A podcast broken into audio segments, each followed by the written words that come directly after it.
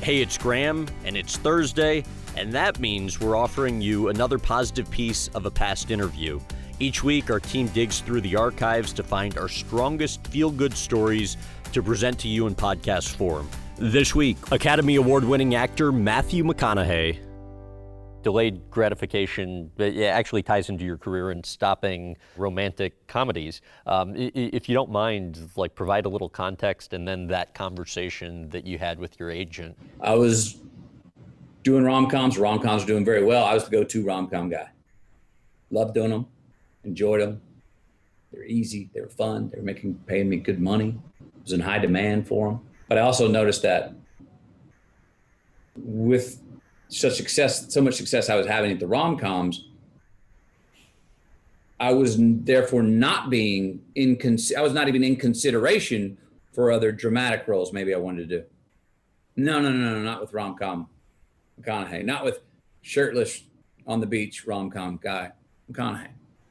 So I said, if I can't do what I want to do, I'm going to stop doing what I've been doing. And I knew there was a big risk in that because, man, I mean, how long was I going to go without work? Uh, a month, two months, six months, a year, two years, three years, five years, forever. So I uh, had many talks with Camila about it and shed many a tear about this risk I was about to take. And once I decided, uh, and she recited those words to me that my dad said to me when I wanted to go to film school, on okay, well, don't half-ass it. And I remember calling my agent and saying, I don't want to do, I'm not going to do rom coms anymore. And uh, he goes, okay. And I remember going, whoa, whoa, whoa, whoa, whoa, whoa. You just said okay that quick. He goes, yeah. I go, you say okay like no big deal, but what are you going to say on, what do you think your bosses are going to say Monday morning when you go in the staff meeting and go, McConaughey's not doing rom coms anymore? They ain't going to go, okay. They're going to go, what? And he goes, I don't work for them. I work for you. You, that's your choice. Then that's what you go with. Boom.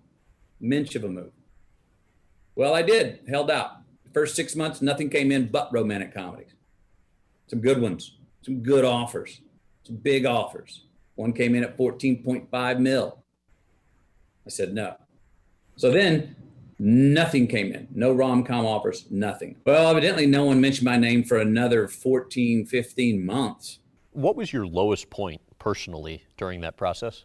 I remember having some moments feeling like we may need to look into other careers. and while that was exciting to think about a new career, it was also,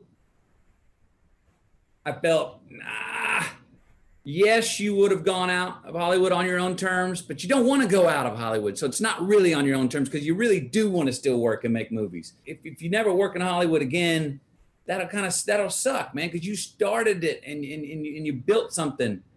And if they never give you the chance to go do the other things you want to do, you really kind of won't be going out on your own terms. And I didn't want to get out. I didn't want out. I just wanted in in a different way. You know, once I mentally clicked that this is what I'm doing, and I'm not going to go. I was I never really wavered on thinking out of out of sheer just probably pride and honor. Wouldn't have gone back and gone, okay, I'll do a rom com. No, I was in. I was in, and I was saying this will, you know, this disruption will reveal the next thing for me to do. And it did. And that's when actually I became a new good idea after 20 months sabbatical for the Lincoln Lawyers, the Killer Joes, the Paper Boys, the Magic Mikes, the the True Detectives, the Dallas Buyers Club, which I already had control of Dallas Buyers Club, but no one definitely was going to make it with Romcom McConaughey back in those days. Those things came my way and they laid out in front of me, and I was so ready, ferociously went after them. You were kind of speaking to the the, the post Oscar period, and you said um, I, I've learned not to be so completely invested in the outcome that I needed to provide me with a sense of significance. I was less result oriented during that time. You can make a, a great movie that if it's not marketed right or put out at the right time, it all of a sudden you look up and it's gone. To what extent does that impact desire on your end to control more of the process? Look, man, I don't like the blind spot. I like to be in the know and I like to even know what I don't know. It's that part, the third part of post production, what how it's told when you put it out it's it's, it's just less in my control it's, it's not in my hands and i don't really want to go be a producer or a studio head i don't really want to do that i don't want to be a producer and stay in the clay in the in the in that in that post production phase, and and it's not where I, I think my energies are best spent. So all of Hollywood, not just me, has a bit of a blind spot with what is that when it's time to exhibit and distribute, and how do you do that in the landscape today? Just a moving thing, and that's always moving. It's not it's not like something that's just happening now, but I think it's happening even more now in Hollywood. What's the likelihood you ever envision a scenario where you significantly curtail or retire from acting? I don't have any any plans right now to stop acting. I do believe that it's going to take a role in a story that really, really turns me on to quit playing the character that I'm playing right now in life. But I'm also I am very intrigued with this idea of where it's best to spend my time. You know, whether speak of, you know, governor or leadership roles, the minister of culture, the role that I've assumed and created. I want to be in the place that I can be most useful.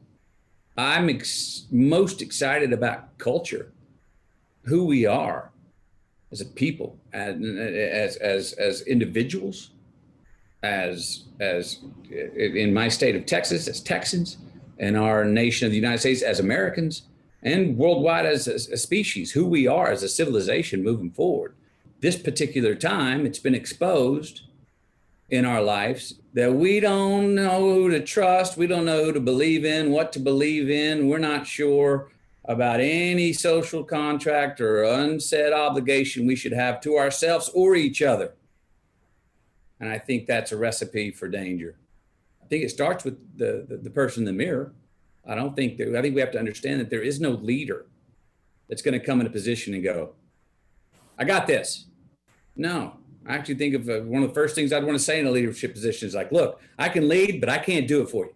And we have to realize that nobody can do it for us. Nobody can. They can lead us and, and put things in place to give us more opportunities, but we, we, we got to do it for ourselves. And if we do it for ourselves, that's when we're doing it for each other. That's why I'm chasing this selfish and selfless thing that there's a place where the best choice for you is the best choice for the most amount of people. There's a place where the best choice for me is the best choice for we.